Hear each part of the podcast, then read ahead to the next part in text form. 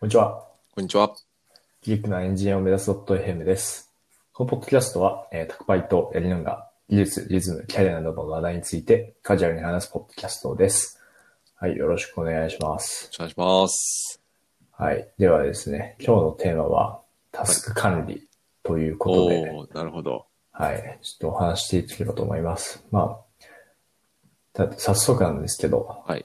高パイさんって、まあ、多分タスク管理、プライベートとか、うん仕事とかに関わらずやってらっしゃる。まあ、みんながやって、誰もがやってると思うんですけど、うんういんらっしゃるんですか僕はですね、まあ、いろいろツールがあると思うんですけど、世の中に。あうんの、トレロとか、トゥードゥイストとか。はい。僕は、えっと、看板フローっていうタスク管理ツールをうんうん。使っております。なるほど。あまり聞き馴染みがないですね。確かにそうですよね。はい。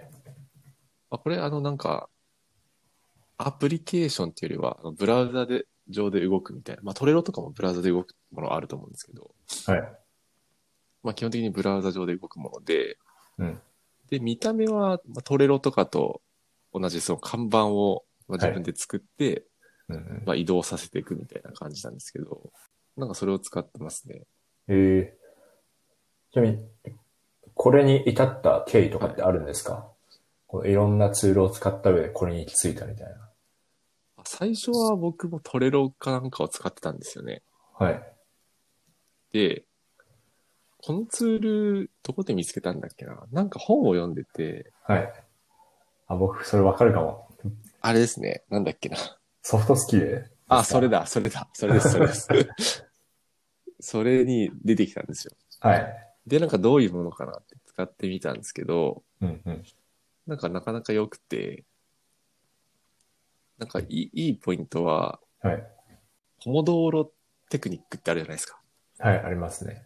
いわゆるなんかまあ25分し、あ、25分 ?30 分ぐらい集中して、はい。 25分かな ?25 分集中して5分休むみたいなサイクルをそうですね。続けるみたいな。はいなん。かそのタイマーがデフォルトで搭載されてるんですよね。ほうほうほう。なのるで、タスクごとに、はいまあ、か看板か、看板を作って、うんまあ、そこから、なんかタイマー、そのた看板ごとにタイマースタートみたいな感じでできるんですよね。ポモロードタイマースタートみたいな。ほど、なるほど、なるほど。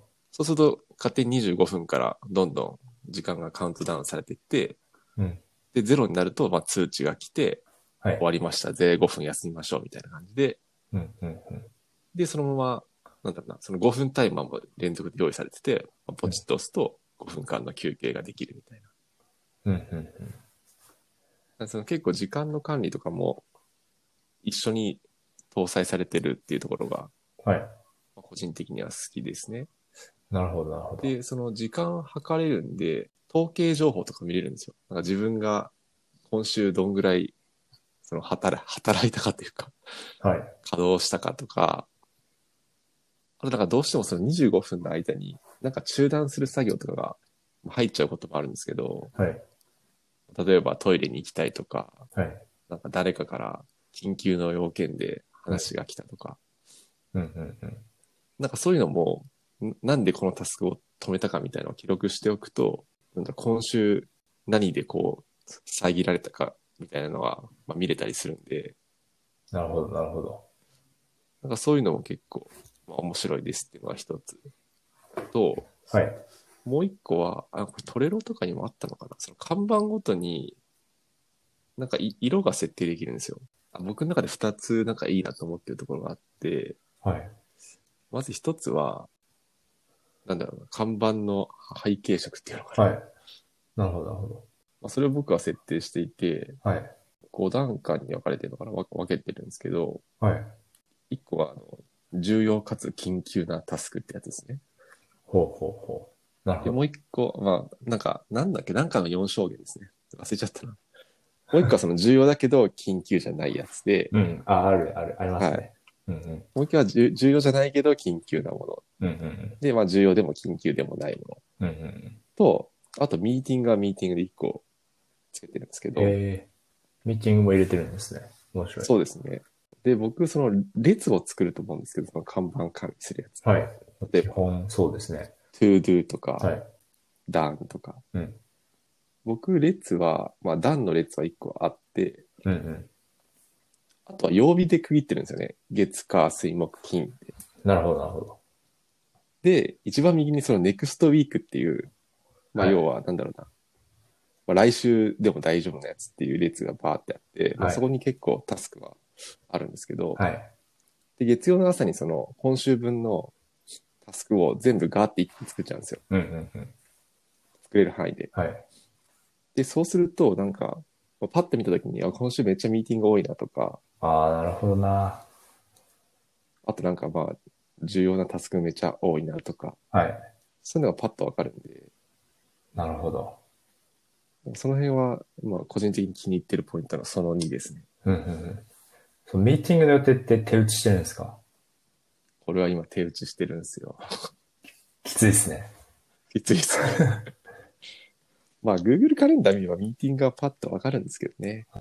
僕も前ミーティングの予定を入れてたことが、あ、そのタスク管理し、入れてたことがあったんですけど、はその時はあのザピアってやつ使って、い。はい。 Google カレンダーと、その、僕は前、ワンダーリストっていうタスクツール使ってたんですけあーど、はい。連携して、で、Google カレンダーに予定が入ると、ワンダーリストにそのタスクが追加されるっていうようにしてましたね。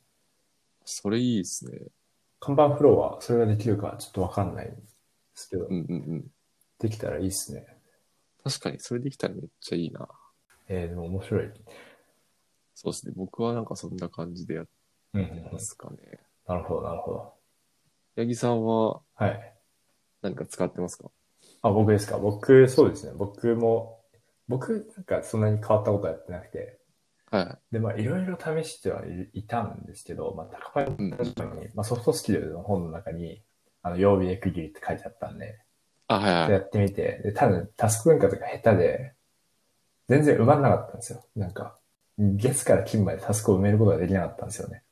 はいはいはい。なるほど、なるほど。月曜日にやってるタスク全部、火曜日も水曜日も木曜日も金曜日もやってるわ、みたいな。ああ、でも僕も普通にありますよ。あ、本当ですかかはい。そうですね。なので、今、け結局シンプルに落ち着いて、今、トゥードゥリストを使ってます。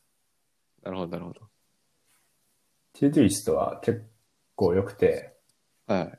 まあ、基本的に、その、やろうとし、やりたいことは全部できる。その、うん。なんでしょうね、その、繰り返しタスク設定したりとか、あと、プライオリティ設定したりとか、プロジェクトに分けたりとか、今、ワークとうんパーソナルとファミリーで分けてるんですけど、うんうん。そうですね、まあ、その、そのままの通りで、ワークはまあ、仕事関係のタスクで、パーソナルは、まあ、個人のタスクなんで、この論文読むとかですね。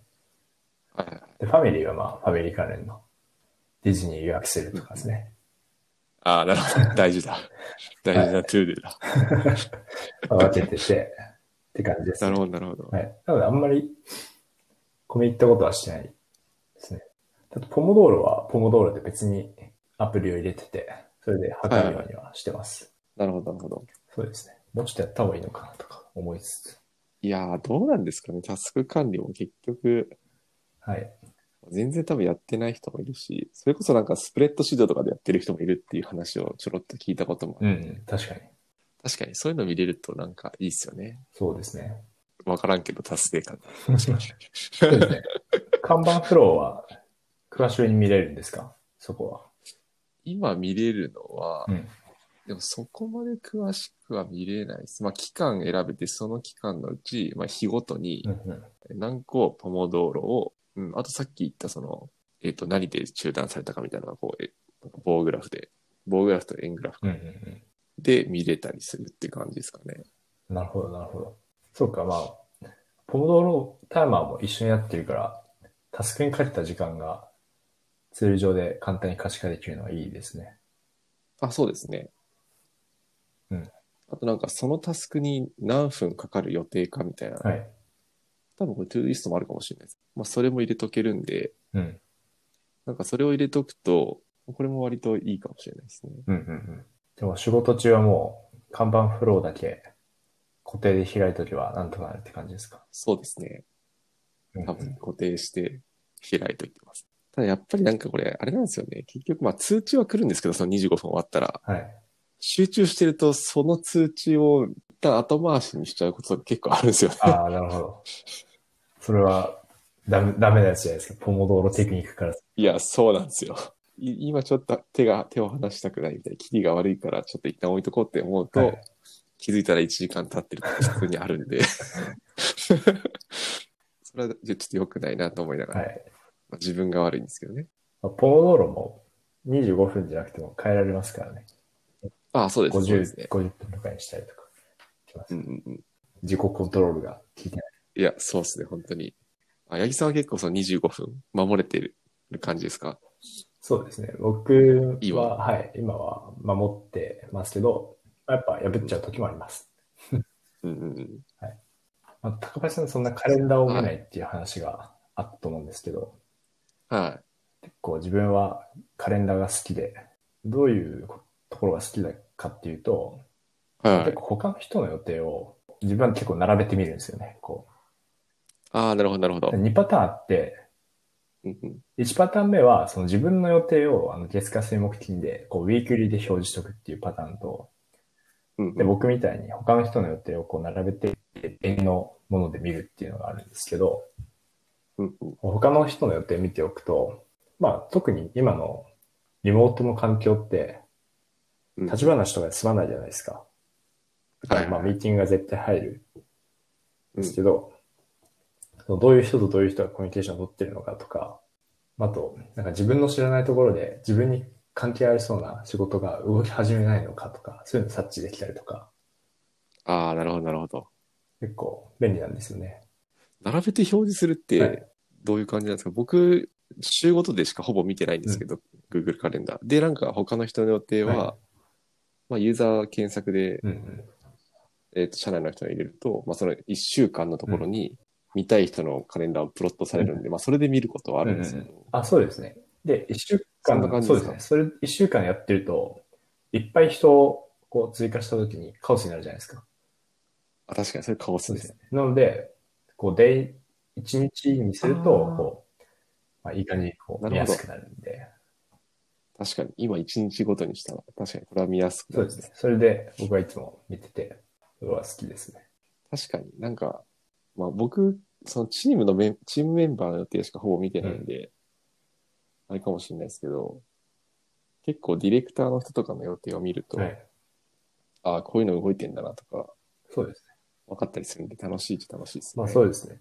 あと、組織の規模にもよると思うんですけど、前の会社50人ぐらいの組織で、別に予定を把握しなくても、まあ、分かったんですけど、うんうんうん。そのチーム内の動きだけを見てれば、滞りなく仕事は回ったんですけど、はい、はい。今だと結構組織の規模が大きくて、チーム外にもなんかチームと関係する仕事をしそうな人とかいるんですよね。うんうんうんとかもあって、最近はそういう感じで見てますね。確かに確かに。僕、プライベートも全部 Google カレンダーに突っ込んでるんで、で、奥さんも、まあ、Google カレンダーに突っ込むようになってるんで、結構家族内のスケジュールも Google カレンダーに頼ってる。ああ、いいですね。タイムツリーとかは使ってないですですか使ってないんですよ。使ってますかあ、自分は使ってないですね。はいあ、。使ってないですか確かにタイムツリーとかよく聞くけど、何がいいんだろう。使ってみたら変わるのか。多分便利なんだろうなと思うんですけど。自分もその奥さんと Google カレンダー共有したくて、はい。で、こういうのやろうよって言ったら、なぜ私がお前の予定を確認しなきゃならないんだみたいなことを言われました。辛辣だな。お前が言えと。ああ、自己申告しろと。なるほど。そこはまあ、あの、各家庭の家族の形があるのそうでで、すね。まあ、じゃあそんなとこですかね。はい、そんな感じですかね。はい。では、今日は、えー、二人のタスク管理の方法についてお話ししました。はい。で、質問コメントは Google フォームや、えー、Twitter の、えーハッシュタグ、ギークアンスコエンジニアでお待ちしております。ご視聴ありがとうございました。ありがとうございまし次た。回おもよろしくお願いします。願いします。 And now, a short commercial break. エンジニアの採用にお困りではないですか候補者とのマッチ率を高めたい、辞退率を下げたいという課題がある場合、ポッドキャストの活用がおすすめです。音声だからこそ伝えられる深い情報で、候補者の興味・関心を高めることができます。ピトプでは企業の採用広報に役立つポッドキャスト作りをサポートしています。気になる方はカタカナでピートパと検索し、X またはホームページのお問い合わせよりご連絡ください。